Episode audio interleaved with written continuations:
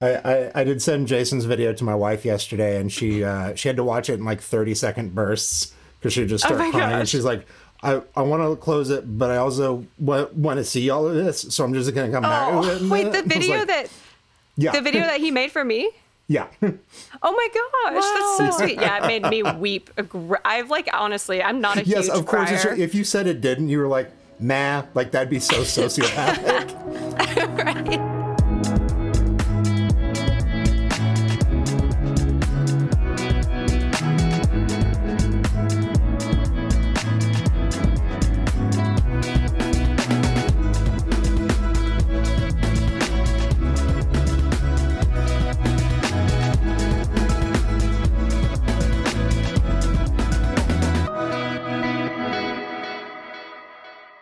I wouldn't even be that surprised. I'm not a huge crier, but that one, that one, that one got me. That was good. Even though it was paid for, it's still. It's still It was like very intentional. Yeah. yeah, very earnest. Yeah. Um, there's a video that my mom was just describing to me about this young girl who's blind that got Harry Potter for Christmas, Oh, and it was in. Braille, and she just started, and I was like, no. And my, my- sister was like, "Are you crying?" I was like, "Yes, I am. I am." And then someone sent it to me, and then I was like, "Whew, "Here we go." And Here it was, we as go. expected, a puddle. Here we go. I've been trying to stay away from like most emotional things lately. I've been binging um the Great British no, not the Great British Baking. I mean, I did that. I already did that. But the there, Great done that. Pottery Throwdown, which I would highly suggest. Ooh. I'd probably find a reason to cry though. Still, Oh, you'll cry in it. Yeah. I'd be like, "The, the that pot." so it's the same Great British Baking people and like whole production and setup. Like the game is the same, um, Gotcha. but it's pottery Which is, and let's it's amazing. absolutely no game. There's no victory. no one has any reason to cheer against anyone else, and they still fucking cry. It doesn't make any sense into how how Right. Paddington British it is. I love it so much. It's much. the best. They only just get a little plate. the best. But it's the same in the pottery version. They don't win anything. They just have a little lunch. But it's just as earnest and they're all just They as just talented. have a little and lunch. it's amazing. They can have a, a little treat as a victory. They yes, have, like, little lunch as a treat. little picnic.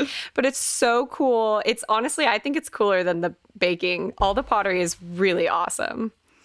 And it's and the main guy is not like Paul. He's way softer. He cries in every episode. He'll be like judging the pottery and he's like, the the glaze on this pot.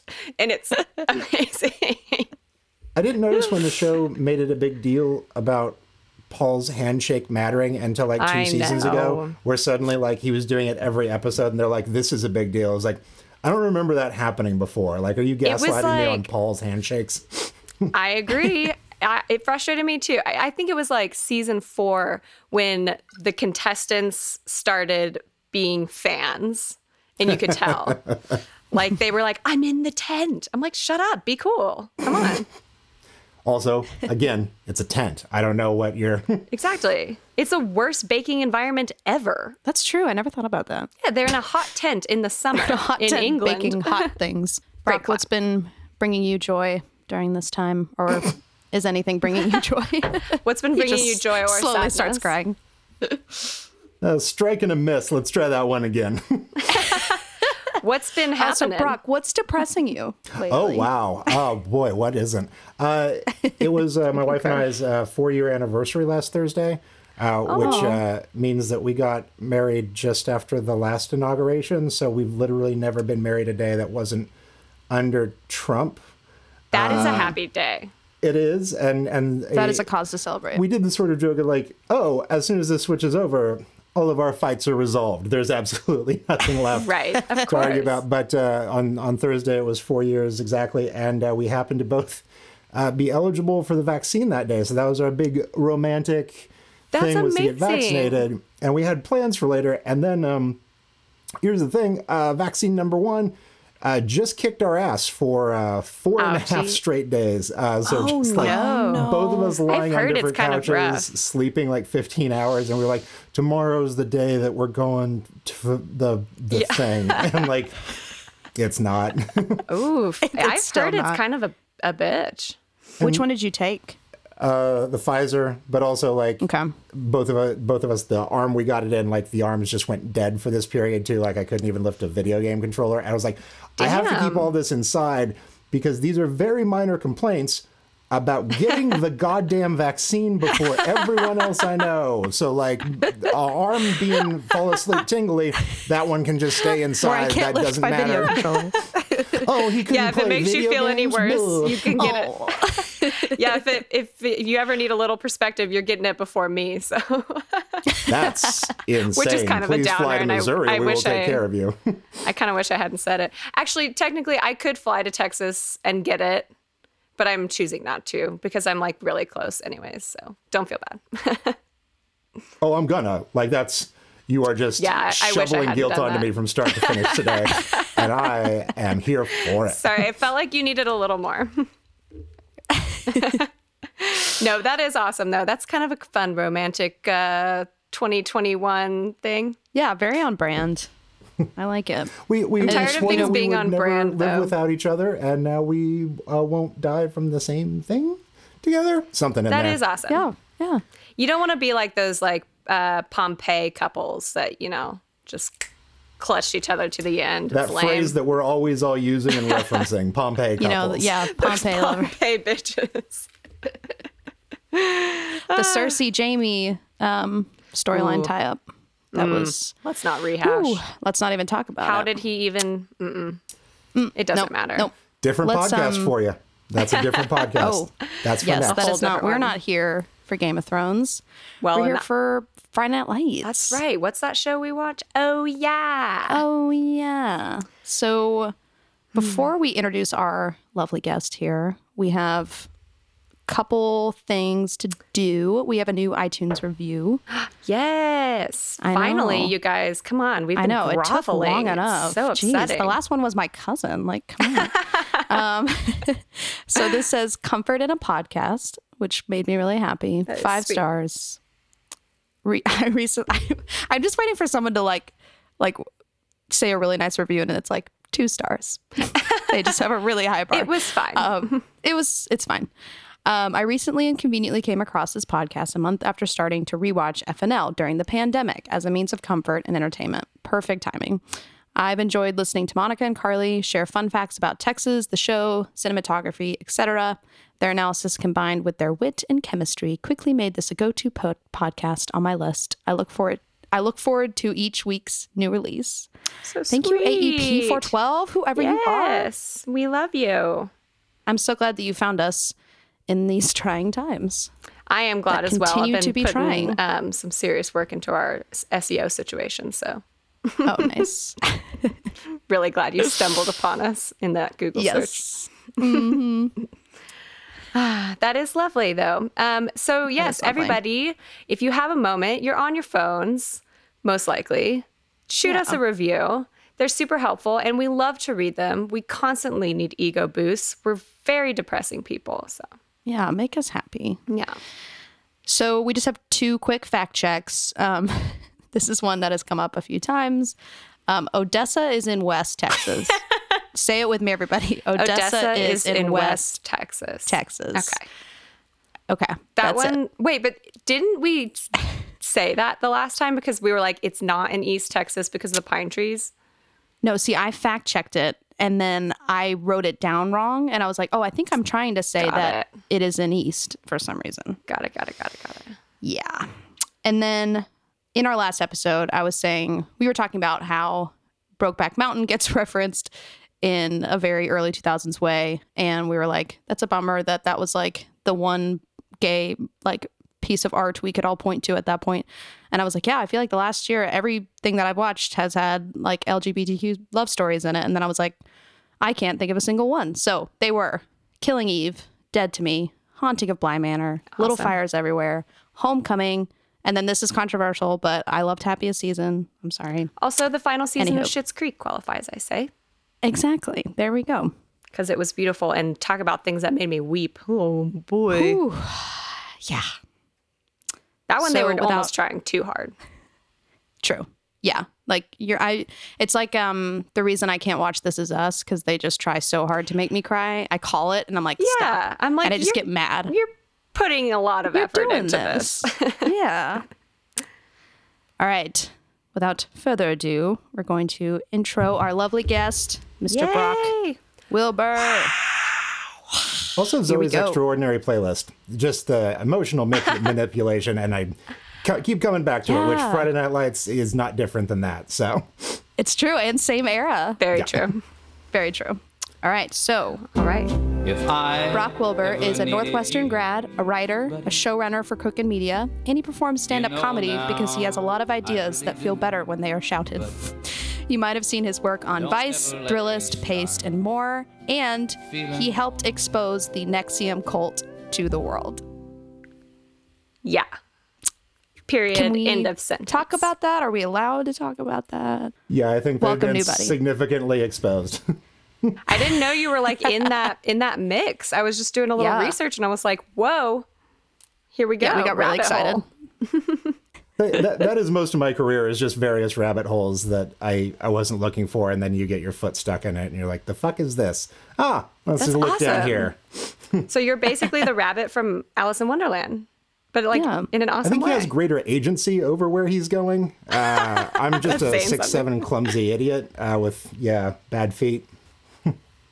I like it. So tell us tell us a little bit about yourself and um, how you know the show. Old Friday Night Lights. Um, well, like many of you, I watch television. Excellent. Good. Fiend. Uh, And I. I, I worked with a. Uh, I went to Northwestern Film School, and a lot of the people I worked with uh, wound up uh, working on that show, uh, either in front of or behind the camera. So, uh, did a number of trips to set over the years, just sort of hanging out with people. It was like. I, I think I'd gone twice before. I was like, "Oh, I should actually watch this," and then I was like, "Ah, once again, what have I done?" Um, Another rabbit hole, damn it. it, that that's one of those things that you, I like that part of my life in, in the film world where it's like, oh, I wound up visiting set and Bill Lawrence put me in the background on four episodes of Scrubs one day and in like Did the he fourth really? or fifth season. I was like, hmm, I should finally watch this show, I suppose. Um, See, I feel like I have a million rabbit holes to poke your brain about. I want I want that rabbit hole. I want the NXIVM rabbit hole. I want the Friday Right, Night Lights just- rabbit hole. We're not even going to talk about this episode. We're going to talk about the rabbit holes. That's what we're. If we were to name our, if we named our episodes, we should name it that, but we don't. So Yeah, I but we think the. Rabbit Holes is, is a separate podcast you record the same night with your guests. I, you have a lot of fascinating people. I'm sure you could do that. this is true. this is true. This is true. Well, yeah, we can just do a hang. welcome to um, TX Forever. We are thrilled to have you. This is a fun episode. It's like um, a little bit fillery, but it's really cozy. I really enjoyed it. It is cozy. You find this episode cozy. I did a little bit. All right. Parts of it. I guess I could elaborate. Yes. That's kind of my job on this show. What, what if that was it? I found this episode cozy. The end. All right, thanks, guys. All right, No, I did. We'll do the I next think- episode.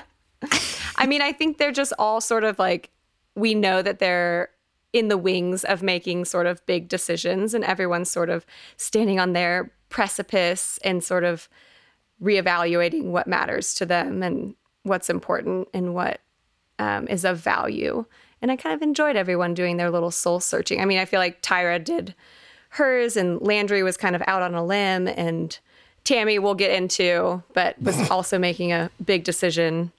Julie, you know, I have some fashion notes for her, honestly, this episode, as usual. y'all, I really hope that y'all can hear. There's the ice cream truck is coming. You have an ice cream truck? That is so yes, joyful. that like regularly comes around this neighborhood.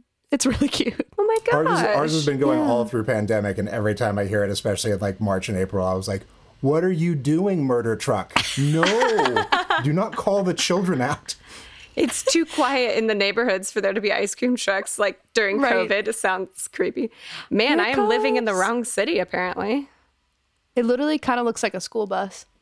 So cute. Oh, I know, but yeah, an ice cream truck at this age now is like equally nostalgic and sweet and and like kind of creepy and I feel like almost like a um American Horror Story. You have like enough agency song. to wonder like who's behind the truck versus as a kid, Right. you're like, take my money, give me my popsicle. Or I'm picturing like Buddy the Elf checking all the toys. yeah. Anyway, Love it.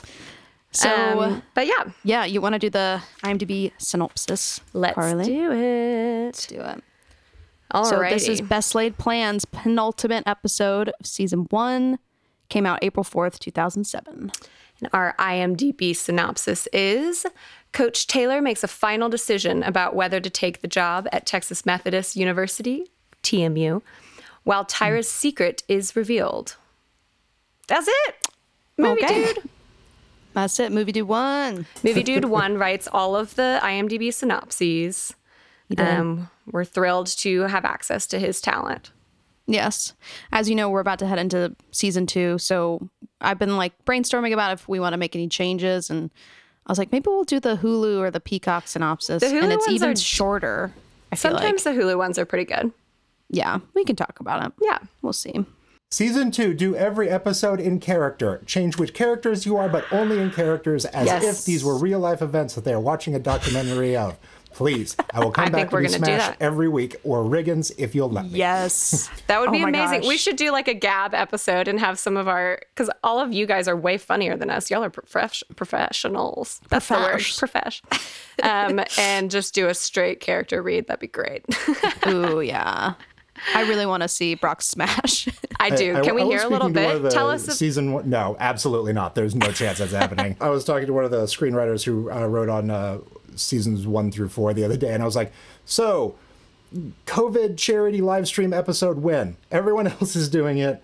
There's so many here. Also, I I think we just have to ask like." I, I want them to do the update episode where we find out uh, who here uh, where they fell on Black Lives Matter and who here is an anti-masker and why it's absolutely Buddy Garrity even though he has all the Oh, disease 100%. problems. oh my god. Would- Although Yeah, I that do feel like. I don't think that Buddy would be an anti-masker. I think he'd be a hard nose masker. Like one of those mm. that just cannot you're right, you're get right. it on their damn face. I'm like, I just want to. Don't you ever just want to snap someone's mask right on there? As a man with a gigantic face, sometimes if you're angular like his face is, sure, you just aren't buying hard? masks in the right size. I struggle with the masks. I have to buy the like kids ones, or I have to knot them in the back. And then some places oh, they it's like so hard to be so small. I don't want to say you're so small and cute, you know. Hi, Mariana Grande. of Somebody It's so carry hard me. to keep a mask on my face. What episode of The Office is this? So now you're comparing yourself to a cute tiny animal. I don't know which episode, but it is Meredith to Angela. It's Phyllis to Angela, and it's when she's making fun of Right. their Shoot. um their no make fun of things. Oh, so you have to shop yes, at the the American terrorist. Doll store? Yes, I, I buy clothing for large colonial, Colonial dolls. dolls. Sometimes the clothes at Gap Kids are just too flashy. um, but yeah, Buddy would definitely be a a nose out masker. That's Yeah. for sure. I feel like Landry would be the one that always wore it and would like be like, "Come on, guys, we just gotta do this." Or would he be the one who tries too hard and wears the ones with the vent, which are actually really dangerous for everyone else? I hate The those. fishnet ones. No, the the ones that actually have like the the ventilator because it Oh, filters yeah. the air you breathe in, but not the air you breathe out. So you're Ah. just it's only for you. It's, This is actually it sort of an odd for- experience because I've I don't. It's been a year since I've seen the bottom half of human faces, especially the people I'm meeting for the first time. So I'm like, all right. Yep. So the two of you both have a mouth. That's true. Crazy. Me too. oh, let's take a photo before we forget. Oh yeah. I also don't even have like a ring light here. I have a uh, seasonal affective disorder, like sad light. I'm just like, Oh, I, yeah, that's- I've that's always wanted one of those. I just use I use a big uh I got a Himalayan salt lamp and I do I do really like it. It's great. It's a vibe. One of my favorite Broad City episodes is when she has the light to like make her not depressed. and Oh, She starts like spiraling down, and Abby's like, "No, get it under the light." She's like, ah, Did you ever watch uh "Heal me." like earlier Portlandia Yes. When they're like Oh, yeah. chasing that You're small so beam of young, sunshine? and these sort of conversations are turning me into mummy dust. Like, remember, Well, like early people- seasons. Well, some people didn't watch it until like I don't know. I feel like it was on Until for just a, later, yeah. a long time. Um, but yeah, they're chasing the like single beam of sunshine around Portland, and it'll, it'll like go behind a cloud, and they all run and set up their chairs. I love that. My uh, my cousin is uh, her and her husband are Republicans that live in Portland, and I Oh, never yeah. understood their life choices there. But they lived uh, in a condo across the street from the actual store that puts birds on things. Uh, and after Oh gosh. ran this, the thing, they actually moved to the suburbs because they were afraid they were going to be overrun with hippies. And I'm like, you are in central You Portland. live in What do you think is going to get worse?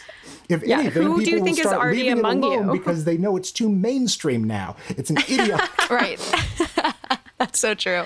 Yeah, that's bananas. The real hipsters won't be there, just the. Republicans in downtown Portland. I'd watch that show. Yeah. Yeah, I can't picture that.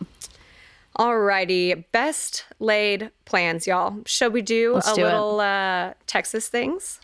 Let's do it. Texas is a place I dearly love Always puts a little pip in my step, even though I I'm sitting on my ass. Little pip in my ass. well, there's the episode title. Ah, I feel like we didn't have a ton of super like specific Texas stuff, but I did feel it was kind of the first we really saw the outside of Tyra's house, and that was mm-hmm. super familiar to me of like the country, uh, like the of our friends that lived more in the country outside of the city in Texas with like those white metal railings next to the street and stuff as the driveway, and Yeah. just like screen doors in general. I feel like Screen doors and like overgrown lawns and yeah. the loud cicadas and yeah. just like unkemptness in general. It's very Un- Texas. general unkemptness. Yes. um, Yeah. I Go ahead. wrote um is rest on your laurels a southern phrase or a Texas phrase? I phrase think it's or just a weird like Eric Taylor phrase. I thought the same thing. yeah. I think it's just like um, it's just another one of those turns of phrases that are more common in the South. I think that people just Yeah. talk in turn of phrase. Turn of phrase. Turn of phrase. Gotcha. Um, but I think it's more of like a biblical term, right? Resting on your laurels. Yeah, I tried to Or at look it least, up and then I just got confused. Gave up. It means sitting on your bum, on your haunches. I need a pip in my laurels. Yes, you need a pip Yeah. in your laurel butt. Mm-hmm. Don't we all? Don't we all? I worry this has gotten away from us. to use Um, It a has turn of phrase. Already. It, to use a turn of phrase. Um, I guess we also just saw more of Tim's truck, which I didn't realize it was big, a big black truck, but it definitely looks super old and Texasy. Um, True. And we get some neighbor neighborhood girl charm. I don't know if that's specific to Texas, but it's definitely a Texas trope. Yeah, I slept with all my neighbors' moms. Okay. How do you feel about the uh, Tim neighbor storyline, Brock? Yeah. Sure. Problematic. Sure. Sure. Yeah. There's no good relationships on this show. I don't know why that, why even bother asking on that one, but What about Coach Tami and and Eric? Tami. Uh, no, I mean, in this one, it's interesting. We'll, we'll I dig would into agree. that. I mean, Yeah. every other one is a terrifying standoff between them. Sure, it's a healthy relationship and that it mostly resolves, but it's not pleasant to ever true. be around. it's true. They do have, for compared to real life, an abnormal amount of drama. Yes. Yeah.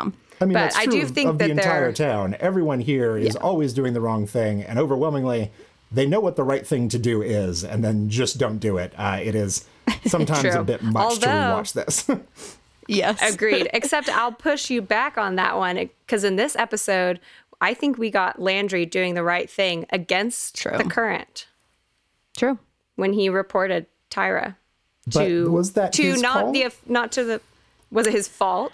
Was, Was it his it? call? Was that his call? Because it seems like it's the Oh, call to of two report it? different other people. Well, he I did know. report it at least to the school counselor. Otherwise, I think it would have nothing would have happened.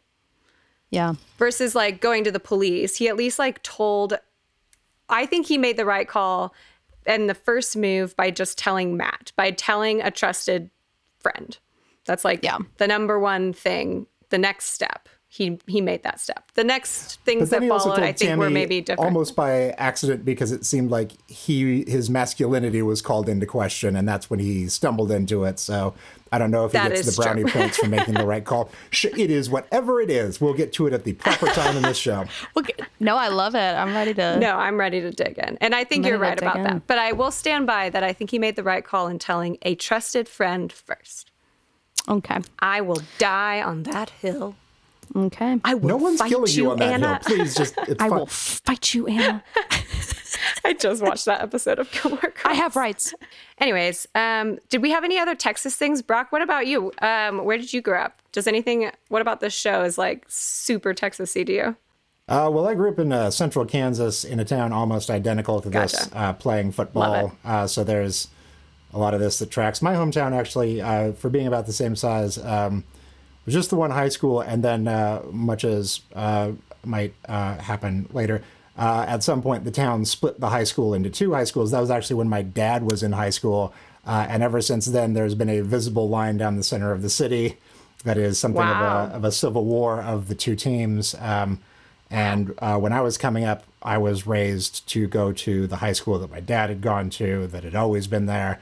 Uh, and when I hit middle school, I decided I hated everybody I went to school with. So I created a petition uh, to local lawmakers to allow me to switch to the other school without moving. Uh, and it made Oh my gosh. everyone everywhere very angry, including my family. So Were you successful? I was. uh, it- my, my, my parents were wildly supportive because they were also like everyone you know and go to school with is a dick, and you'll just be in middle school and high school with all of them. But also, like now I watch videos of like me as a baby at Christmas where like my parents are giving me like socks with the mascot for the school I didn't go to. And I'm like, ah, I did some letdowns here. but that's also very that's very Dillon. It's it's fun to hear because like we grew up in in Texas in football land, but not in the small town Texas football. Like we know what it was like, but we didn't really grow up in that bubble where you're getting like Panther socks for Christmas and and stuff like that. So that's kind of fun Yeah. to too. Yeah, you really have to come from the place that the whole town shuts down for game day. Yes, Right. yeah. Exactly. That's a whole new. That's a whole new ball game. LOL. Um, my final Texas note was just close up on the deer head, comma sausages at the roast. Sausages all at the had. roast. I was just like, you know, sausages like on a like a flimsy paper plate. That yeah, felt pretty that feels pretty familiar. southern and Texas. Yeah. Just like Close up flimsy deer head. paper plates. Also, a great episode title: "Comma Sausages." paper plate sausages. yes. Yeah, a, a heavy laden and greasy paper plate that's just like piled high with meat is a pretty familiar thing for me. Yeah. And honestly, sure. sounds really good right now. Yeah. Let's stop talking about it. Whoopsies. Um, but yes, that was at the roast, which was fun. We'll get into that. yeah. Do we want to do a little uh, film? Sure. Let's do it. Let us review that tape.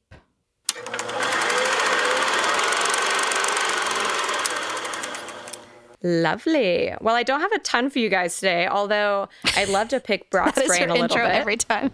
I know it's becoming my catchphrase. Hey guys, I don't have a ton for y'all, but Sometimes I do. here's the scraps. No, it's true. no, and every time you say you don't have a lot, I'm like, that was great. So See, this is my problem, my perfectionist Mm. issues. It's okay. I have therapy this week. It's fine. Um, so this was another Jeff Reiner episode, which is really fun. I'm just going to get into a couple teeny tidbits, but I want to like um, ask phrase. Mm-hmm. Brock about teeny tidbits. That is fun. It's cute. Um, about some of his interactions and knowledge of the show and being on set. But um, as we know, we went to Austin in this episode for a brief little moment. Um, that was filmed at Texas State, which was funny because as it showed, my mom was like, "Oh, that's the old UT stadium," and I wrote it down, and then I looked it up later, and I was like, "It isn't." she is wrong. So I believe How did she that was feel when your mom's wrong? Mm. That's kind of a fun good. feeling. it's kind of thrilling. No, she was she was here this weekend. Also, I should have said this in the corrections corners. My mom has been a very good sport about all the poking I do at her in this podcast, but she did request for me to every once in a while say a few nice things. Yes. Um, and she has been an excellent sport And she was here with me this weekend, visiting and helping me after my fun little chemo bit. And sh- we had a we had a little blast. We had fun. I love it. We love you, Miss Yeah, Rutledge. she was great. It's all Yeah, good fun. And I also just meant like help. every child loves the thrill of their mom being wrong. Not really specifically Oh, totally. you. Yeah. No, I was being true when I said she has been genuinely an excellent sport and does not care. But I will make sure I throw in a few sweet tidbits too. As a treat. Um, but she was wrong about that. but she was she was still wrong though, guys. Um, so it was filmed at Texas State, which is just like 30 miles south of Austin, so you can see the skyline and everything. But if it looked kind of funny, weird, like crappy CGI, they did like add some weird levels and stuff to try to make it bigger. I think, like Oh, the big stadium, you can tell when they're like on the the aerial shot when they're looking down and they're kind of walking on the field, Eric and the other coach, and they look the shadows are funky. It was just kind of a weird moment, but I think they're just trying to make it look bigger. Yeah. Um, but the stadium's been built out at this point. Um, and then there's definitely a shot where you can see Texas State in the end zone. Whoopsies. but I don't think they cared too much. But the other thing I had was just a fave frame for you guys for this episode. Um, there weren't a ton of like super visual aspects of this episode, but I did enjoy some of the storytelling that they did really subtly as usual.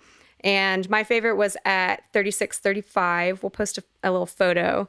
Um, I think I put it in our folder. I probably forgot to put it on my phone, but at the roast after Tami has her like shining moment, she's the queen of the town walking back to her table. Queen Tami. There's a really sweet moment where again, I love when they do this when they catch a little moment of storytelling sort of over someone's shoulder um, on accident and it's one of the things I just love that they do. And you can see over Eric's shoulder, Tami and Tyra are having a really sweet moment. And I loved that they worked that into Tami's speech because, like, obviously she was talking about a million different things at once and pulling all of the episode and the storylines together in her sort of like farewell. Um, the way that she was talking was very like putting a, a period on things. Yeah. Um, and but I love that they sort of pulled at that thread as well and roped in her relationship with Tyra and her sort of bringing her back into the the thick of things. And they just had a really sweet hug, and it was really well shot, and I loved it. Yeah.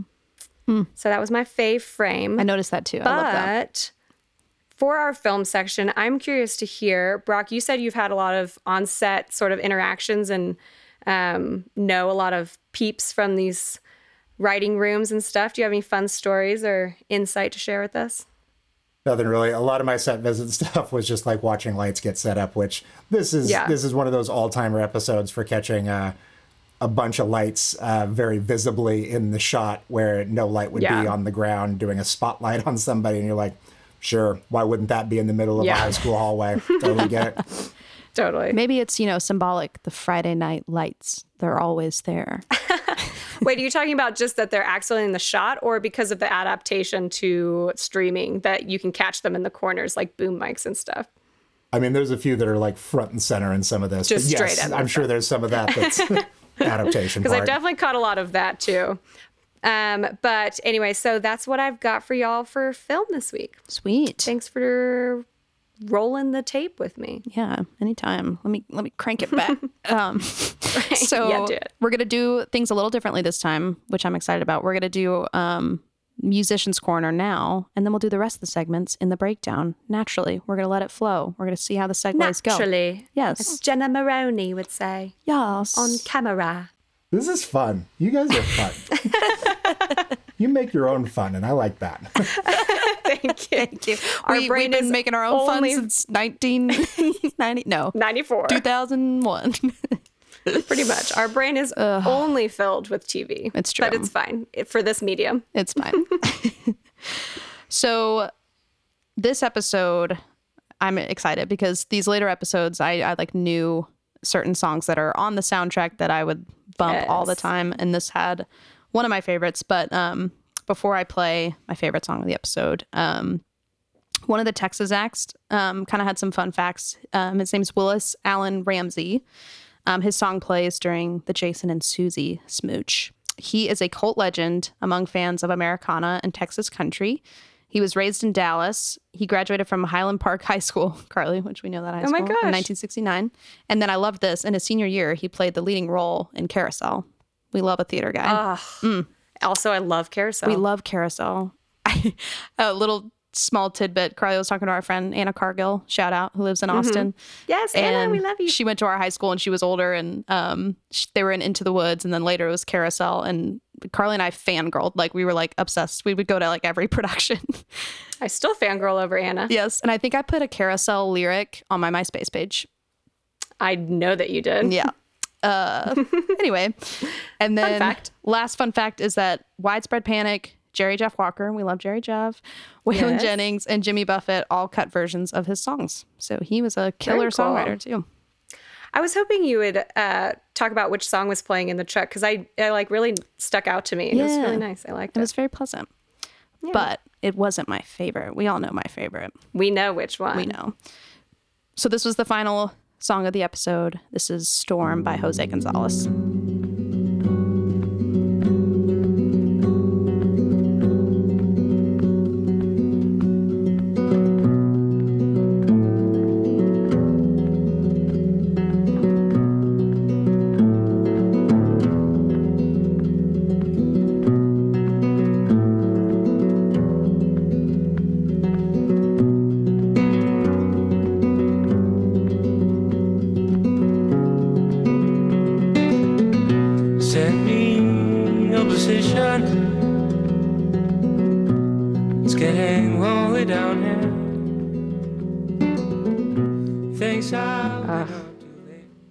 So just haunting can't top it. and dissonant and mm.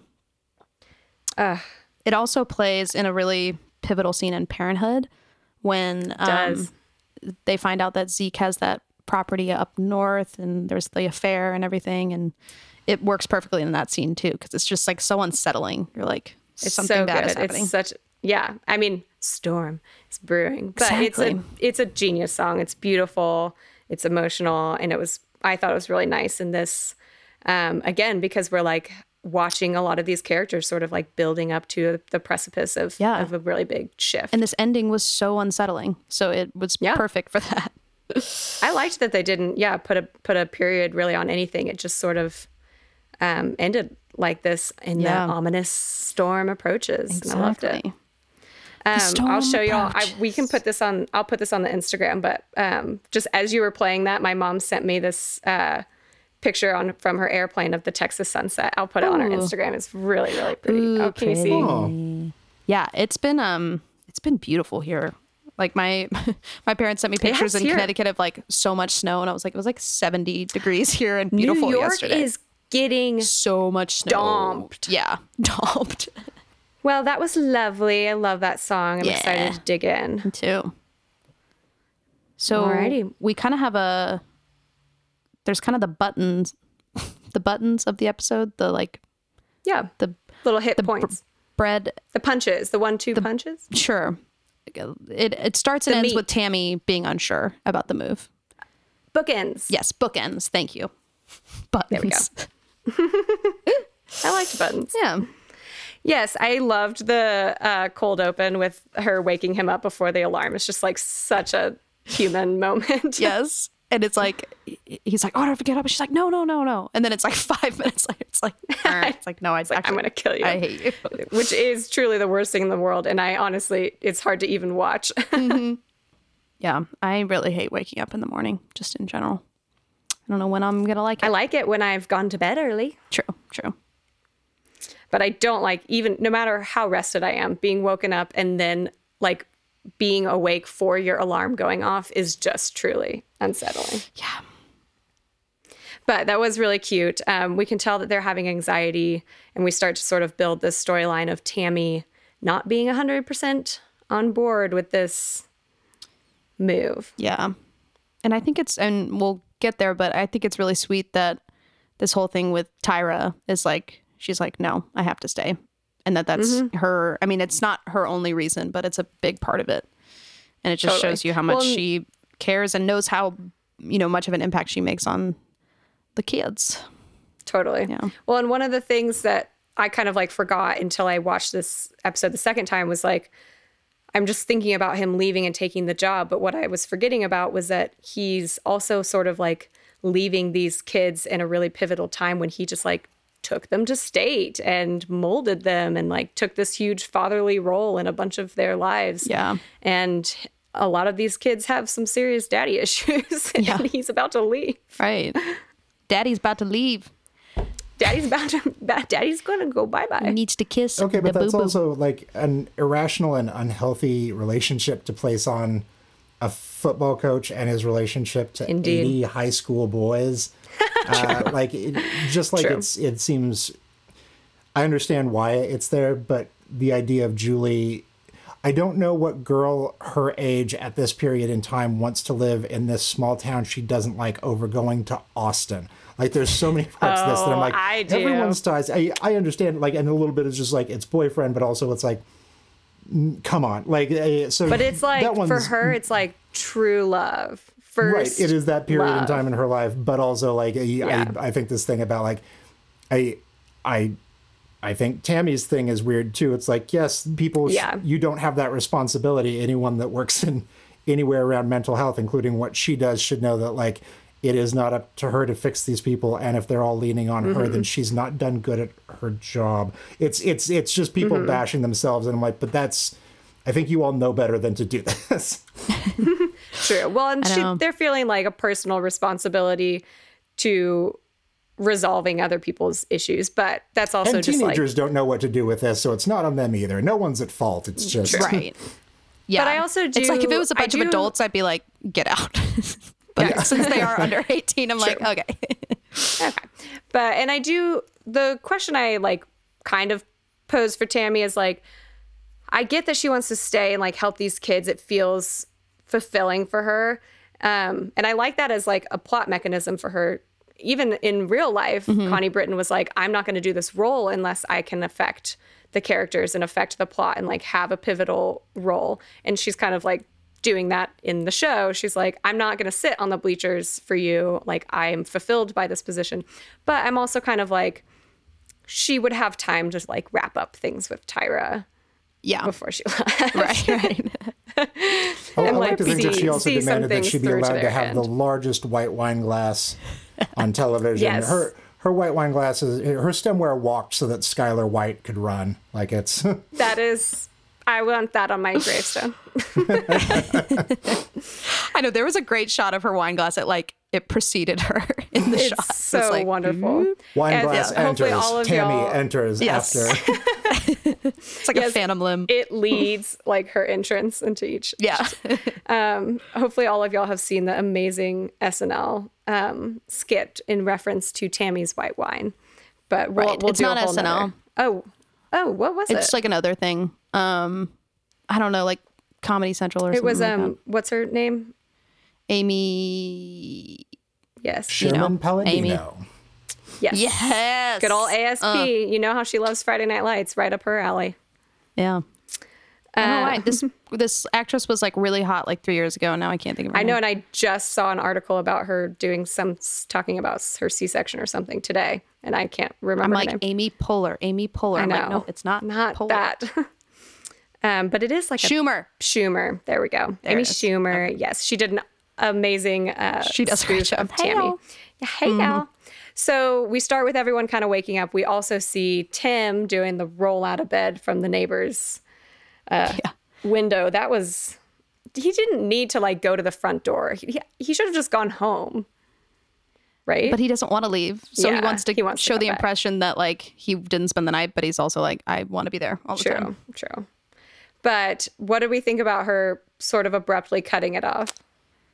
So unfair. I mean, she needs to cut it off, Mm-hmm. but she needs to take more of responsibility for what she did. I thought Um, so too.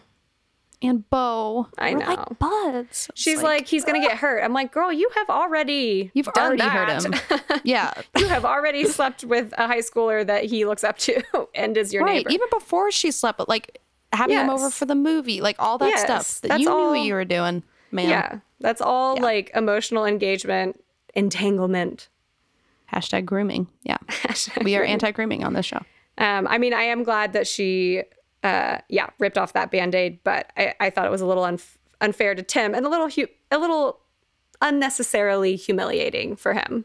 I think. It, Yeah. it very much She felt really, like, like- the sort of thing that they were like, we can't carry this through to the next season, Yes. so let's just do it sort of unprompted this episode. Mhm.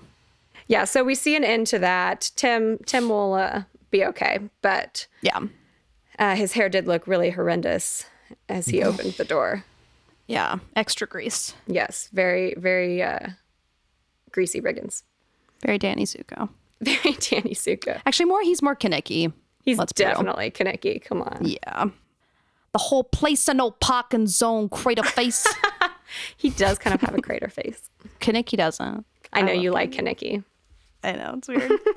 anyway, um, Brock is shaking his head at us, ladies. Brock, are you team Kenickie? Brock, are you team or Kenickie or Zuko? team Danny? A Hey, Fonz. He's team Fonz. Yes. Um, okay, so what do we think about Smash not flying solo to the roast? If we were ever going to hear your Smash impersonation, Brock, I beg of you for it to be this line that Smash don't fly solo. yeah, I am in no way uh, impersonating a, a actor of color in any circumstance. I, I think that's cannot the be right call. canceled any further. So Any further? I think you've made the correct decision. Yes, that was a test. You passed thank you, um, thank you for putting me in that one. in that position. Promising young woman. Um, But but for like cancel culture and comedy, I really appreciate Exactly. the setup that you have Yeah. for the sequel. a little, yeah. Yeah. um, but yeah, so we get Smash. He really wants Waverly to come. Um, s- glad that we still have Waverly around, by the way. Still not a season wrap. Still not a season We are wrap. Thank thrilled God. to still have Aasha here. And she was she was good. They didn't give her a ton in this episode, but she was she was fun to watch. Yeah. I liked Yeah, her little I- line of just trust. Yes. And she gives him a little hall pass, which She is pretty progressive. She's very like avant-garde. She's so confident. she she's is. awesome. She's very badass. I like I, I- love we like have her, and character. then we have Julie, who's like, Meh. Ah, yes, pining. Julie Julie, is such a little child. She I mean, a she- little and she is a little younger than them, but or maybe even not. Maybe just like a year is younger. No, she's definitely Yeah. younger. Because Yeah. Smash is well, their ages are a little Wonky. Timeline's I a think little he's supposed iffy to be a junior. I think so too. And they're Yeah, anyway. Matt's definitely a sophomore. Yeah. But I mean, she's more confident and uh, progressive than I'd probably be as a 26 year old, giving him a hall pass. Yeah. But um, True. but I I did want think it was see sweet. She where was like, "Go have Waverly fun." gives Julie a copy of like the ethical slut to introduce her to the idea of open relationships. like, look, it's going to be a long distance thing. I think that you should be aware that you have options here that can still lead to a healthy relationship. And Absolutely. Julie won't touch the book because her hands will burn. It's important. Definitely. Right. She'll hide it in her Moby Dick. I don't do dead pig. Um, She'll okay. hide it in her Moby Dick. It'll be her bookmark. Shut up about the dick. um, okay, speaking of Julie, can we do a little fashion? Because I have something I've got to say about something that she wore. yes. Fashion. So, Brock, you'll notice we took that a little bit. We From did. our Little fans. derivative of the Little fa. But the fuffa was too hard for us, so Yeah. Over Zoom, it does not work. it really doesn't. but okay, did you see? sorry, excuse me. Did you see Julie's the rainbow plastic ring things that she was wearing? No. Oh my gosh, Oh, those wow. were I I remember wearing those like crazy all the time. They're like those big chunky plastic rings. They had all the like colors and they had like liquid inside of them. Right. You would like shake them around with glitter. She was wearing like two of them at least. and I loved that throwback. I definitely remember having a number of those. And that plus the the zipper hoodie. That was pretty good. Yes. Great combo. Waverly's cropped glittery sweater Yes. was straight out of Limited Too. Loved it. Also Yeah. loved her headscarf. That was gorgeous. Oh, very cute. Yeah. That Jason's hair is back to pilot hair just to check in with Jason's hair. Monica's It's- it's uh, weekly hair check-in. Yep, it's longer. It's down. Love it, love it. I think it flips back up second season. Well, Jason was being quite naughty this episode. He was. And I'm Um, kind of like, yeah, we'll talk about him. Tammy looked super cute, um, but But she always does. the only saucy thing I wrote down was that Matt is looking like kind of swole. He's looking good. Yeah. hmm We When he- forget when he rolled forget up- that Matt has a great body. I know he really does. He's hiding it behind his meekish self. Yes, behind his sad boyness. Yeah. Um, okay, so Brock, I feel like you have some thoughts on uh, Landry telling Matt. Well, should we play first? Here we go. It's just that this friend made me promise not to tell anyone, so I. Well, that's can't that's that's common. I think sometimes when people experience trauma, um, they'll sometimes want to hide, you know, for fear of um, reprisal or or um, or or judgment. Sometimes that happens. Is, is there some kind of law that if I do tell you the student's name that was assaulted, that you've got to report it? Isn't that, isn't that some kind of law? Um, I don't want you to be offended by this, but if if it turns out that your friend is actually you, I want you to feel comfortable and you've been hurt. I want No. you you I want you to know you I'm- can I'm not- absolutely talk to me. me completely safely about um, this. I'm, I'm not talking about me, okay?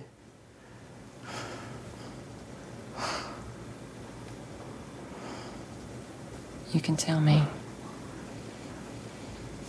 I'm talking about Tyra Collette. I mean, before we dig into the character, Jesse Plemons, game ball. I know, game ball. He I does agree. it so well. He is amazing. I loved his like- delivery. I mean, he's so concerned, but also his eyes. Mm. I know. but also, I kind of loved how he played with the. I mean, she was she wasn't laughing at him or anything, but he was sort Right. of like there was like a tiny flutter of humor in there of like, "Are you talking about you?" And Right, he just right. handled it really in the perfect Really gracefully. way. He wasn't like, "Ah, no. yeah. Like- Although he was definitely, as Brock mentioned earlier, flirting with a little terror masculinity situation. He was like Yeah. definitely defensive, but I mean, it's a scary thing because you know But you're about to like Even a girl with would be defensive about that. for sure because like you know, know? you're about to deal with like probably law enforcement and stuff like that, Yeah. and you don't want to like get confused. um, Yeah. but I do think he made, I think he made the right call. I mean, I would just be so scared for her knowing that, like, he, she told him that she's planning on doing nothing and telling no one. And that would be scary. And that's kind of like um, the And unfair. again, they're high schoolers. Right. Which is totally natural. That's a normal response to want to like hide or bury it or just like Right. try to move on on your own. That's those Well, I mean, all- even as Landry is handling it, Oh. you know? yes. And but Brock, I want you to say more because now that you've said that, I'm just I'm trying to think of if I was in that position and a friend reported my assault, like how I would feel about that, and if I would ultimately be glad that they did, or if I, yeah, I don't know. Well, first of all, let's establish that absolutely no one needs the middle-aged straight white guy's opinion on how sexual assault reporting should be you. performed. I We don't need it, but sometimes we want it. But we want it, yeah. In this instance.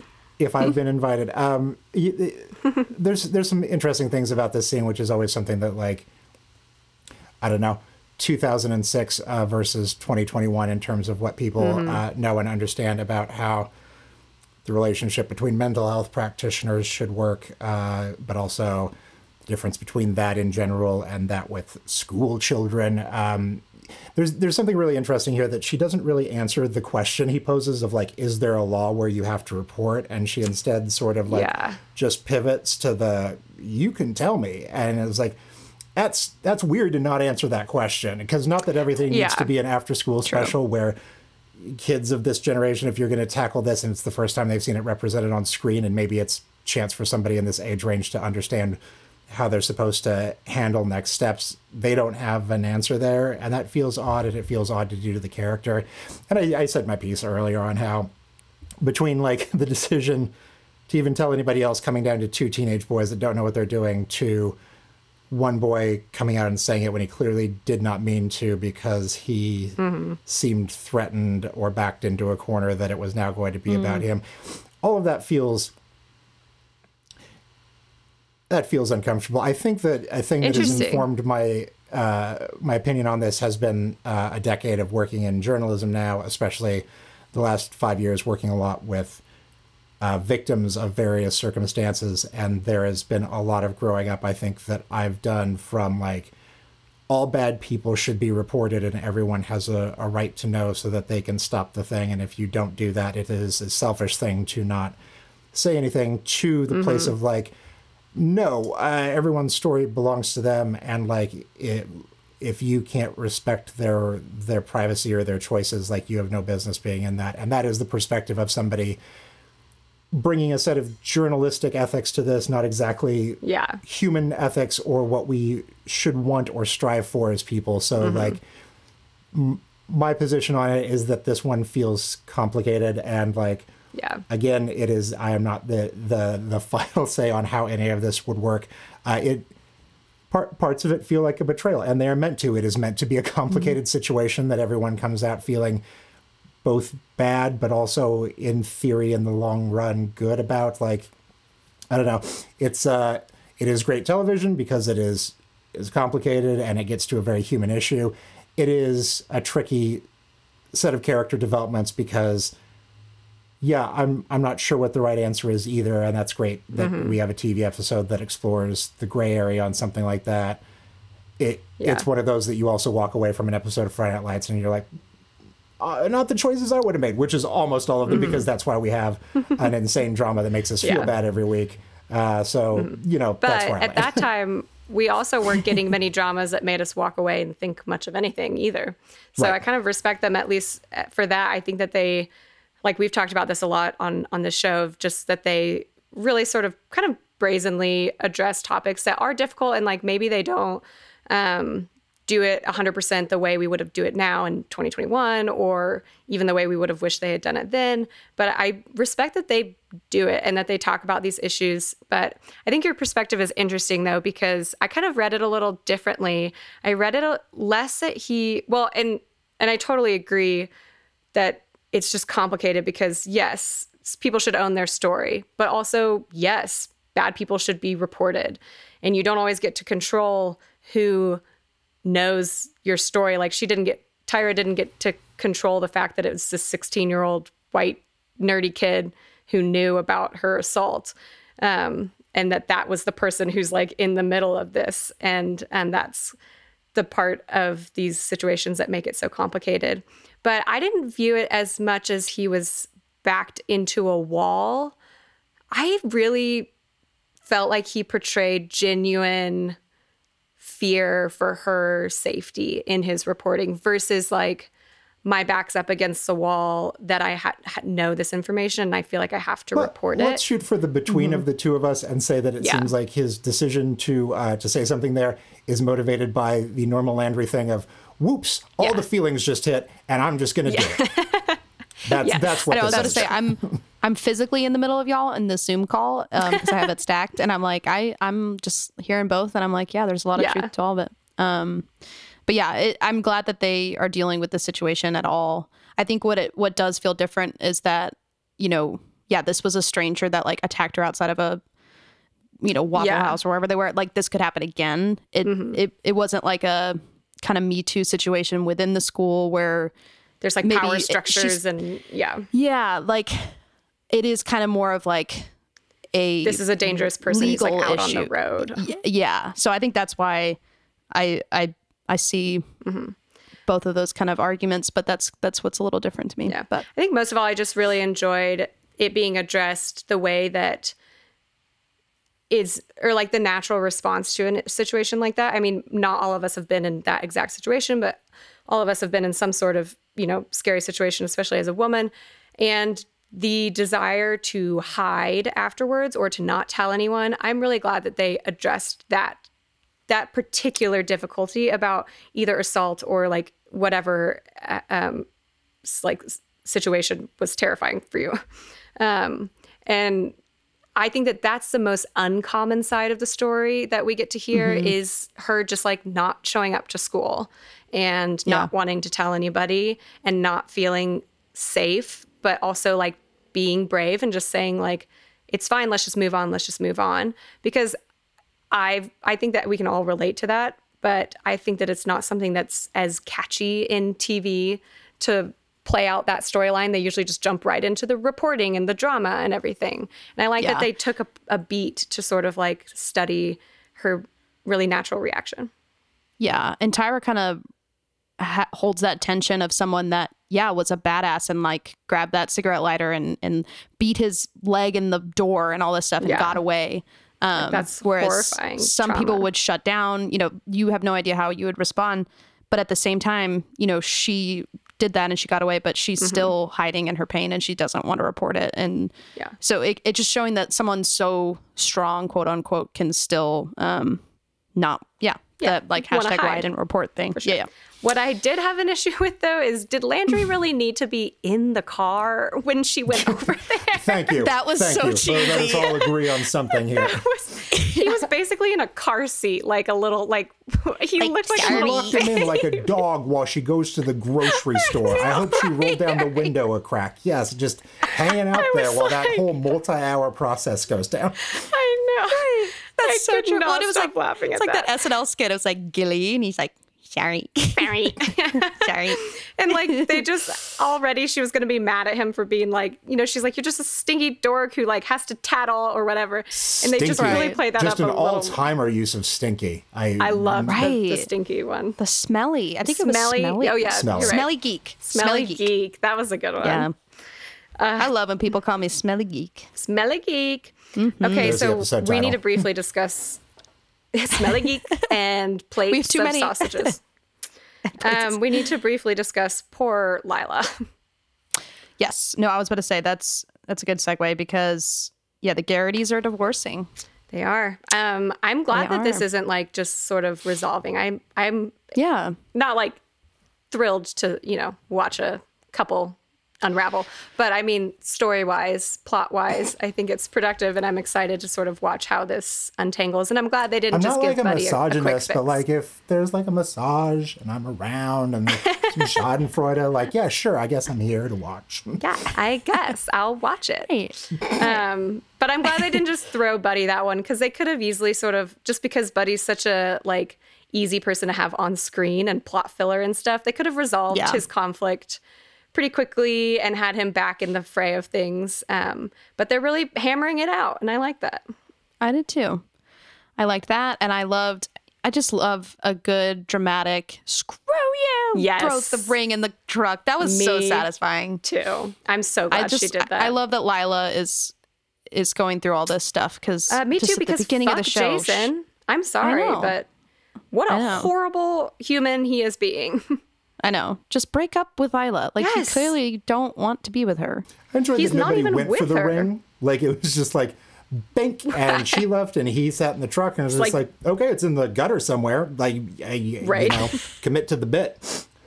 That would be Commit awkward to if the he's bit. like s- just like turns. He's like, "Do you mind if I turn on the light real quick? Right. Gotta find and I'm that also paralyzed, so I engagement." can't really can't really look for her. Can you Can you like get find out of the that for car me? and- over things? And then we can keep making out. Yeah, I'd also wonder the mechanics of their date. Does she lift him in and out of the car? Yeah. I feel like that would be more difficult than they're letting on in this pretty TV world. True. I will say I screw Jason and he's being horrible, but I do like him and Susie. I like them I do too, actually. And just a separate in their own world. They're kind of a cool couple.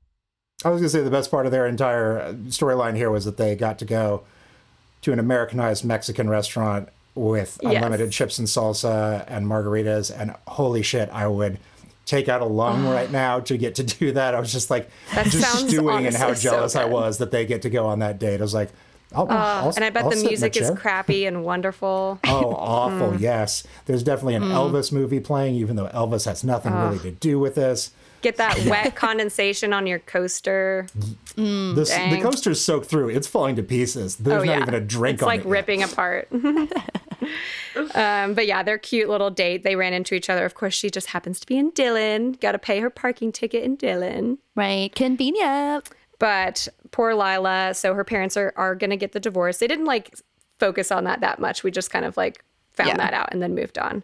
What if Um, Susie intentionally like violated a traffic law in Dillon, so she would have to do that just Sneaky in case she ran into Jason? Honestly, I'd say props. That's always my move. So, I mean, foolproof. full per- works every time. Here, Um, okay, here's the so pro move is that actually you do a murder, but then you make sure that your beau is on the jury. Now you're spending some quality time together, and he's getting to know all about you. Foolproof Texas dating. it, it's the only way, Yes. as the Mandalorian says. This is the way. Um, okay, so yes, we get the iconic "Screw you," which I loved. Um, Minka Kelly Yeah. delivered it in exactly how I wanted to hear it. I'm sure she had a blast doing that. Can you imagine? I'd I be like, love they'd to be get like, we got it. And I'd be like, no, I think we need like a few more takes. I would love to get a, fu- a take like that where you get to throw, rip off an engagement ring and yell "Screw you." That'd be fun. Maybe I'll get to do it in real life. One can only only- dream. Actually, no, I didn't even get to do the yelling. I kind of did the preemptive yelling in um in Fiddler on the Roof when Oh, Tevye yeah. and I are like, our daughter, and I'm like, she's gone, and he's like, Hava is dead to us. So I didn't get like the big line, but I, I we did we're, we were fighting. We had to like stare Yeah. at each other really intense. I, got, uh, got good. And I miss that it. energy, man. That fiddler on the roof energy. That fiddler.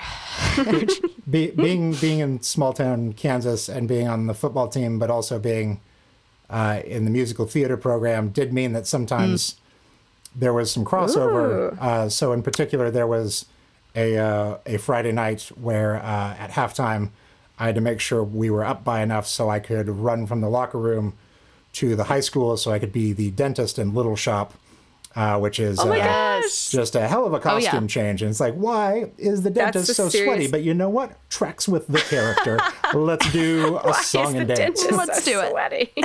That's amazing. We had some of That's we had some football players that were definitely in the drama world at our high school, and that was fun. We recruited them for White Christmas. We needed a lot of guy dancers. but some of them were like they took it really seriously.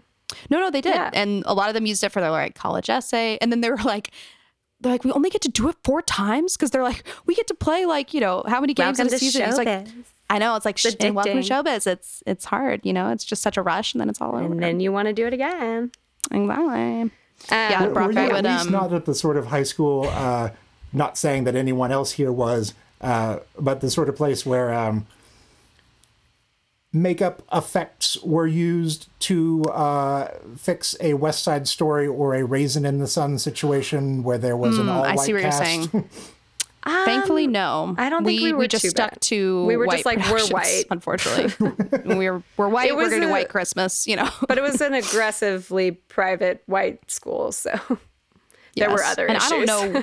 I don't know what accent I used for Golda and Fiddler on the Roof. It's supposed to be Yiddish. I think I was probably like German or something. I just it was different it different was every just time. like rough European. so so there was like a little appropriation, but thankfully no makeup.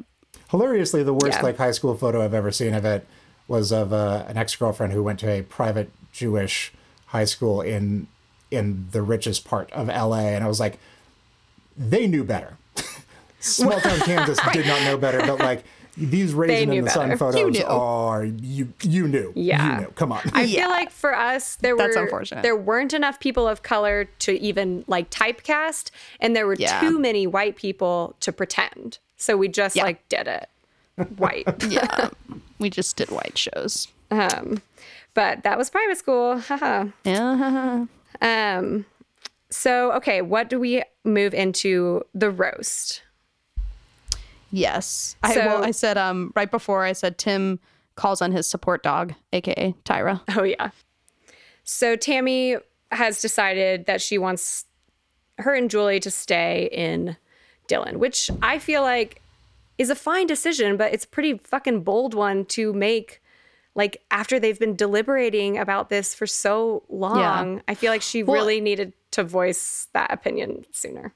Yeah. Well, and it sucks because she told him don't tell them yes, and then he was pressured, so he said yes, and she could see how happy it was, so she didn't push back. I back. did pull that time.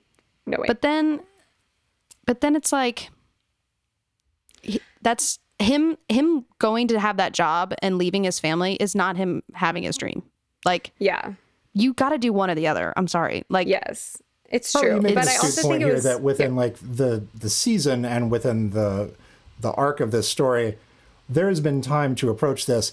Within the contents of this episode, standing by itself, it is only her saying, "Don't do this," him absolutely doing this, and then him refusing to listen to anything she has to say, which is also this is this discussion that they have is one of the first times that I remember sitting down like watching an episode of TV and being like, "Oh, that is a behavior I have that I need to correct." like watching it with my then girlfriend and be like, "Oh, when I've made my uh, oh, I see what it looks like now on the outside." I love when an episode of TV does that and like, "Oh, we can Yes. we can actually fix men Oh. uh, slowly but surely." Yes. And, and Yes. Coach is certainly the one to do it throughout this show. Yes, Certainly. Yeah, I feel like they all classically have very good communication. In this episode, it was like, woo, It was. they're I just on different pages, and they're communicating a little bit, but it's But I also It's think there was a lot of missed signals here. So like Tami should have yes, maybe she didn't like come to the realization that she wanted to stay until now, but she should have been doing that searching before. And she was kind of like pinning it all on Julie and focusing on her without realizing that she was feeling that way too. And then she's telling him to keep putting off the job, which to me in the real rational world is frustrating because he can only put it off for so long. Like he is Yeah. like they did they will give you an ultimatum like that, especially if he's going to go visit. Like if he's going to go do an on-site thing, she should have known. They should have known Yeah. that they that Yeah. they were going to do that. That they were going to say you need to take this job. It they'd been the waiting for ultimatum a long aspect time. also like definitely sits there in that way that like this isn't on the school it's actually on coach but to be like i do not want this to come out until after the game because it would ruin my town when the game is like three days away seems like the sort of thing that had he have communicated i can give you an answer then they would know an answer was coming uh, That is but true. also Yes. you can telegraph what you're going to do and be like I can't say it yet. Or you don't come home and immediately tell your teenage daughter and then let her go over to the quarterback's Yes. house with no sort of like, by the way, maybe don't mention this to anybody right now. And then like the yeah, it's just such a disaster in terms too, of like very simple like- solutions. Oh, I'm sure I'm sure Julie completely disobeyed them. She's such a brat. I'm sure they told her but not they to tell didn't explain. But, But they she, didn't did really she like drive herself over there? She just like they really did not need to tell her. True. and you're right. Um, this whole time she's been concerned about Julie. You didn't really get the sense that she didn't. I mean, of course, it's going to be a change and like, um, a decision to move, but Tami hasn't voiced like I want to stay here, just like Julie. You know, Exactly. Yeah. So- And so I found that I thought it was a little like Tami whoopsies. I think. yeah, I mean, I think. uh, Yeah, I would be. I'd be super pissed if I told my husband to not accept the job, and he came home and was like, "I took the job." But I think that it was complicated, and he was kind of in a tricky situation. I, They both had kind of put themselves in a, into a web. I think. yeah. How many Um, relationships do you know that pan out after an ultimatum? Let's just do office stuff for the Exactly. rest of this. I mean, we're about to do a roast, and so why not? yeah, let's do the Michael Scott roast. Oh my Yeah, gosh. ultimatums, uh, as we know. Angela, rarely work oh, I couldn't see you behind that grain of rice. well, first, before we play the Tami speech and do a little Tami time, I wanted to play um Tim's killer joke. Oh my god. I'll tell you, when he first started as quarterback, he was so shy, he had to email his plays in. Oh well, I first love this. That smashes piss. That Yes, Buddy steals his stole. joke. Classic Parks and Rec moment. Yes. Now, for as long as I know Tim Riggins, there's only two phrases that can put a smile on his face. Number one, we going to stay.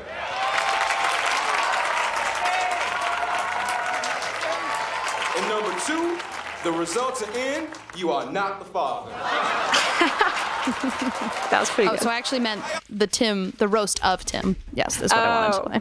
Yes. Wait, where are you gonna play Tim's? Yeah, yeah. horrible Let me. Right. I'm playing with you, baby.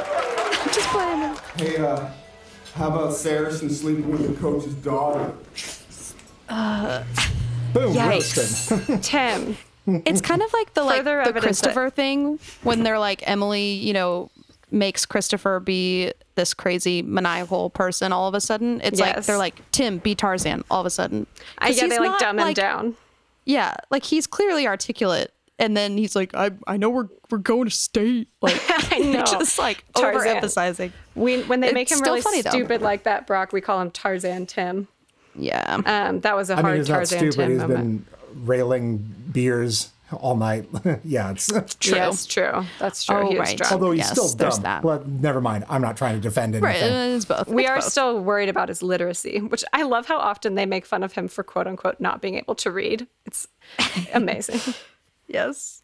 um, yes, I loved all of the roast. I love that Buddy stole Smash's joke. I know.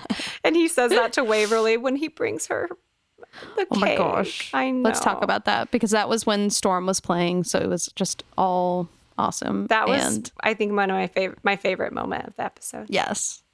It was so sweet and like a little sultry too. She You know like, what? leads him inside. It was sultry, Nice. Mm-hmm. but you know what? That was what was cozy. That was cozy. There we go. Full circle. He brought her The- a I just sweet plate and that with little warm plate. Yeah. That was cozy. Yeah. tinfoil. That is- sausages. that would make me so happy if I was having an off week emotionally, or I was like just trying to get right, and I was having to miss an event or something, and I was feeling overwhelmed. And she even told him like that he didn't need to worry about her at all, to, and to have fun, and that he came by is so thoughtful and so out of the way and really sweet. It's really sweet. So I'm gonna do a little mansplaining because this episode had some phrases actually from Tami, not from Eric. Oh yeah. Tami's. uh Oh, Dropping good idea. the- oh, I'm the glad you're going to do this. Yeah, Tami's little Well- uh, saucy speech. Guys, the nickel package is back. It's not The the, nickel it's package. the nickel defense. The nickels are back. the nickels are back, y'all. It says Nickel back. nickel back, y'all. The nickel defense in football. And oh my gosh, we have Brock here. Thank God he can help. Um, oh my gosh, a real life football player. a real life football player. Um, it refers to a lineup with five defensive backs, and the dime package features six defensive backs. These alignments are primarily used to stop the offensive passing game, but variations of these defenses can also be effective versus the run. That didn't help me at all. Got it? The nickel What is defense the is, just as confusing as the nickel Brock? package. Do you know what the nickel defense is? I would just be I think saying it the was same a Josh, thing a Josh. Grisham book, or John Grisham book. No, it's a Josh Grisham book. It's definitely Josh Grisham, there it is. like an off-brand John Grisham novel about a football playing At, like, detective. The nickel defense by John Grisham. He lost By his Josh law license, so he has to coach high school football. But what he'll uncover Yeah. is murder on the first down. Like, oh my god, I love it. I think Um, it just means like if there's one less defensive back, they call Yeah. it nickel, and if there's one more, it's dime. I don't know why they go from five to ten instead why of do just we like do it in our one change? penny, two pennies, or something. One know. penny defense, two penny defense. Interesting. But then she also talked about the three four defense and the four three. So the three but four. she was talking about the bedroom, right? I know. Are you going to tie it all into each position she was talking about? Let's get raunchy. Mm, Yeah, for sure. Uh, the nickel defense That's is the safe word. yeah. Yeah, the nickel defense. And then the three. Honestly, I don't four- imagine. Well, actually, maybe Tami and Eric are a little wild. They're a little frisky. I could see that. But also, okay, I don't. Okay, let me just describe. Okay, the sorry. three four defense is a common defensive alignment consisting of three down linemen and four linebackers, whereas the four three consists of four down linemen and three linebackers. And we've talked about the difference between linemen and linebackers. The linemen are on the line; they push. They're big guys. Linebackers are also big guys, but they're more pushing through and um, sacking the quarterback. But yeah, let's talk about how it was like dirty, which was kind of. I loved it. I thought it was I mean, so I loved edgy. it, but it was it's yeah, I know, and I love showing up Tyra's reaction. She was like, "Oh, Mm-hmm. right." yeah, I thought it was great. She was like totally queen of that room. yeah, she was. She knows she knew her audience. She was like, "It's Tami time." Yeah. And then when she walked off the stage, everyone was like standing ovation. I loved Yeah. that. Um, but yeah, she was getting saucy. I, I remember the first time I watched this episode and it took me by surprise too. And I loved it. Yeah, Very, very sweet. So it also has an element to it with it that always feels uh, a little double sided, where like she does this very nice caring thing where it's she just radiates this love for her husband, who she is currently a little furious at, at. but also is trying Yeah. to let him know, like, I do love you, and I'm about to tell you that what you want is not happening. But also, I think that she knows that um, she's about to enter into a period where everyone in the town hates them, and this is a last chance to really uh, build some some some positive spirit, Bring down the towards the barn, family. Yeah. True. That's true. And she's also, I think, kind of sticking it to him a little bit. She's like, look at the role that I play for you. I Yeah. can be the mm-hmm. adult in the room, you see, which is why I should Yes. make decisions. And she's not wrong. Yeah. She- I mm-hmm. agree. I thought it was a Yep. total power move. I loved it. Yeah. It was a total was nickel awesome. move. Total nickel defense There you go. move. That's how it's Classic used. nickel You nailed defense. it. I nailed it. She's not a nickel, y'all. She's a dime. she is a dime. So then we kind of we don't really get them like hashing it out, but we get their resolution after this moment when they're back at home. Um, Yes. So like sometimes we see them sort of like really fight it out, but this time she just kind of like made her move. I think at the dinner and was like, "This is the role I'm willing to play for you. That I have been playing for you, but also like respect me. Look at what I, who I am, and what I can do." Yeah. Do we want to play the Landry and Tyra though first? Yeah, let's do that, and then we'll wrap Okay. up on And then on we'll Eric wrap and up with- Tami. Perfect. Because and we'll see in the clip, but um Yes, so Tyra love- does have a sweet moment with Landry at the at the roast. at the roast. I just love that he's in the middle of his whole speech and then just like gets cut off. And it's very naturally cut off. You know, it's not sitcom It's very Yeah, it's what we love about this show. It's very lived in. real. Mm. Hey, Landry. Tyra? Listen, um, about the other day. What happened? What other day? Okay, cut me a break here. I'm not very good at this. I'm sorry about what I said. It's not that big of a deal. I mean, I mean, I don't think you're a geek. no, just the pathetic and uh, I don't have any friends. Okay, I don't think those things either. I was just pissed because Did you think that I, that I really wanted to tell someone, Tyra?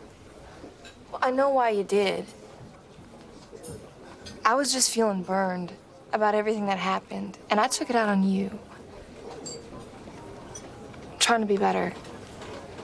A lot of things. Which I guess that explains why you're getting back with Riggins then. What? I'm This not felt a together little Riggins. childish. to You say No, that. I'm just here as his friend. Right, right. You say that now, but then you know what about that? What about the after party when all the beer starts flowing and you know Riggins comes in with his cute but tragic Texas Forever routine? What about then? Okay, Tim and I are just friends, Landry. Hey, you know what? I know this whole thing is none of my business because you're a big girl and you can do whatever you want. But but do you really want to spend the rest of your life with someone that, that that cheats on you and who drinks all the time and who's just gonna end up working at a gas station and you know puking all of his paycheck up? Is that what you want? You know, he's gonna cheat on you some more, and then you're gonna have a few of his not so biologically gifted kids. Are, are you trying to make me take back my apology right now? Because it's working. You know, I'm sorry. But for some reason, I really just think that there's a guy out there that'll show up sober, that'll listen to you whenever you talk, and that, that, that'll actually, you know, respect your opinions and actually take care of you and actually recognize you for the smart and beautiful and caring woman that you are, Tyra. You know, guy that that guy. There she is. What's going on, Lando? How are you? That was such a good moment. It so What's going sweet. on, Lando? I know. The only But- thing, or go ahead. Yeah, no, I was just gonna say it, it does walk the line of like, I'm a good guy, you deserve to be with me, or you should be with me, because that's you know. Um Because your other choices And- are dumb and shit, and like you're awful if you're making them. Yes, and it does also Yes. se- play with a little bit, which and this was not definitely not a thing in the early 2000s. Yeah. the like friend zoning thing is starting to finally kind of get a little air of like sometimes the pressure on women with their like guy friends and nice friends um, to that we're not allowed to just be friends and that we're supposed to be in love with them because they're the nice ones and whatever. Can you imagine how many relationships on this show would have been improved by ghosting? Just like those characters' lives would have skipped so much trauma, and they would have been like, "Cool, Right. I just move on." Absolutely, absolutely. Except for Smash and Waverly. Yes. although they we do get a ghost there we do. but this ironically. was super sweet i really loved hearing or watching tyra hear that from landry even though it was like it was Yeah. like borderline cheesy but just enough to to eat it up Yeah. And it was yeah, it was borderline nice guy thing Yeah. and a little borderline like you were not assaulted. She was. Yes. Like, I know you're upset and you're bearing this burden, but you need to remember that. Um, Remember. but we love we love Lando. who you are. But I also loved as he sort of finished that, he's like, I mean, I don't know what they're really building with like her and Tim. I don't, I don't know if I could have done without that, without him being like, Yeah. because then they bring Tim in right at the end, which was a nice moment. It was well done. I was just kind of like, did we need that? But he's like, you need Mm-hmm. I kind of liked it though, because there's no air of him trying to be smarmy. He was literally Yeah. just like, I just got dumped and I want to be with my friend. Totally. And I thought it was well done. I Yeah. liked it. I'm just like, I don't know if that's something they like flesh out or if it's something they're building. Yeah. I, I think it was a little out in the ether, but it was well done. I enjoyed Mhm. it. yeah. It was cute. And then we get to finish up on kind of, I mean, we finish on the abyss, but um, we wrap up with finish on the abyss. sort of Eric telling Tami all of those things that Landry was saying that, you know, every woman deserves to hear, which every human deserves to hear.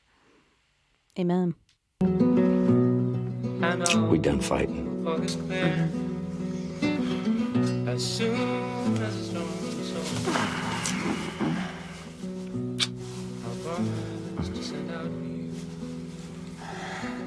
I love you.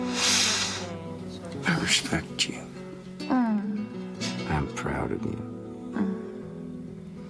I'm in love with you completely.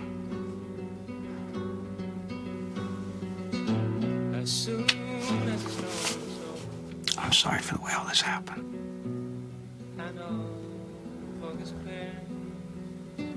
I'll tell you what, though.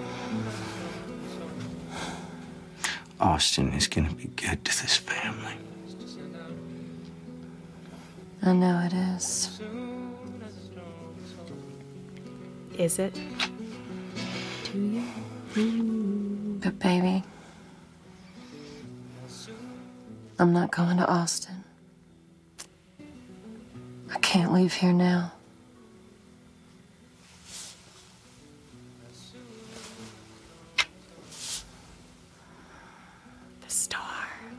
Bed with me.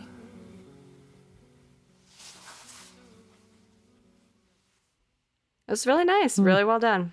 I loved that Me ending. too. I like that they didn't wrap it up really. Um, Yeah. She just is like, that's not what's going to happen. Let's go to bed. But it it's like it's not a wrap up, but it's also like, oh shit, like she's not Yeah. going. You know, it's not like her being like, "Ah, I really think I should say. It's like, but honey, like not- I'm not it's not going, and happening. nothing's changing my mind. Yeah. And that's a very realistic moment, I feel like, in relationships. Like, you don't always find the answer before you get to climb into bed at night. Like, sometimes you just, that the storm arrives. The storm rages storm on. rages on.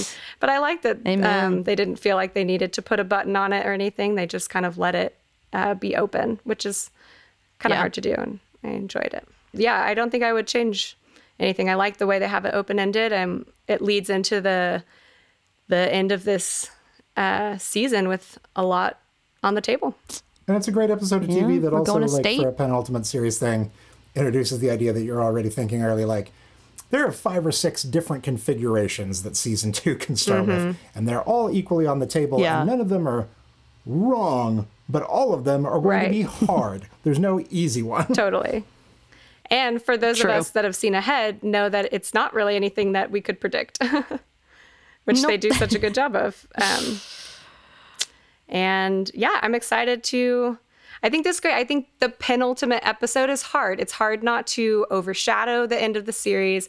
It's hard to set things up in the right way. I think it's just like a tricky um, section of writing, Tricky and spot. that they did a really good job. It's like the perfect amount of um, open endedness and also Mm-hmm. like progression of plot without being too overshadowing of what's to come. I agree. So what are you rating it?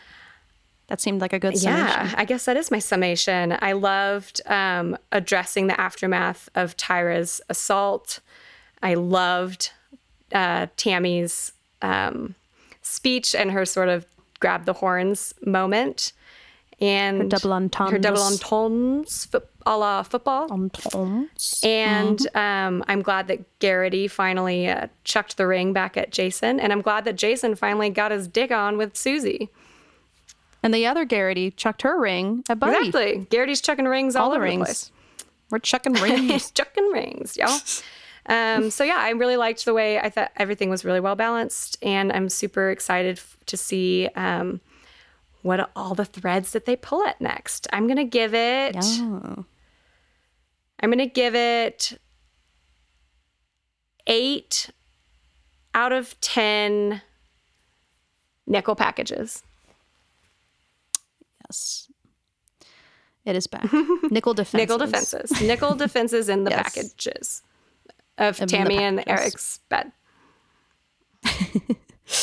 Brock, would you like to go next? Yep. Four out of five uh, bipolar hall passes. Love it. Perfect. You know what? Five out of five. This is an Um, all-time classic. This is one that you think Love of when it. you think of the series. Every part of this Totally. lands without being too over the top. There's not even a football game. but but True. but there is. I know, we didn't even uh, talk about that. Coach uh, and Jason uh, teaming up on Saracen in a scene that would belong Yes. better in Letterkenny than in Friday Night Lights. Oh my gosh, it totally so is. cheesy. You got your head in the game, head's not in the game. That. You're up for a scrap, not up for a scrap. But you should be up for a scrap. Head in the game. It is so. I don't know if you've watched Letterkenny. I don't think he's ready. Does he look like he's ready? No, He's like a ready. Flea, like a flea. Yeah, that was a great. That was a great little bit. Yeah. Oh, that's awesome. I'm I'm glad you brought that up because we forgot to talk about that. I agree with all that has been said. I I do think it's tricky to do a penultimate episode, and I really loved the ending. Um, I loved them grappling with the assault. I mean, I don't love it, but right. I, I like that they're um, diving into that really tricky um, topic. And I love Smash and Wave doing their yeah. thing. So I'm going to give this an eight out of 10. You stole my. You stole my Reese Riggins is. laurels. Oh, Tarzan true. Riggs. But there was something else. Um, uh, no. Okay. Plates, sorry. plates of Uh, sausage. Eight out of ten. Eight out of ten flimsy plates of sausage. Love it. Yeah. Love it. Well, Love thanks it. for joining us, Brock. Can you tell us where we can follow you and hear all about your rabbit holes?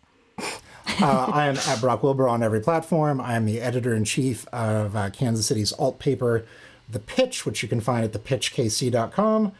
Um, and uh, yeah, just sort of generally around. Have a couple of books coming out. I released a book last year about a terrible video game, uh, Postal, uh, from the Boss Fight book series. Um, yeah, that's my stuff. Thank you guys so much for having me. Awesome. Monica, pleasure to meet you. Carly, best of luck Pleasure with this you. horrific journey Hey. you're on. Thanks. so far, so good. We'll be done soon. Don't even worry about me. I meant, I meant your medical journey, but I feel like you're talking about a plow through of Friday Night Lights. I and sure, both was answers are talking about my medical journey, actually. Very trivializing, but thank you. But we'll be done soon and um, follow the podcast uh, to keep up with how I'm doing, how we're doing, how Jason's doing, Yes. how everyone's doing. How and um, yeah, follow us at TX Forever Pod on Instagram, Mm-hmm. Facebook, and Twitter. Join our Facebook group, Friday Night Lights, Panther Pride Yep. super fun. And we will see y'all next We'll week see y'all at State. At freaking state. We made it. We made Going to state, y'all. All right, Brock, say it with us. Clear eyes, full hearts, Can't lose. Bye, y'all. Bye. Bye. y'all. All my friends were vampires.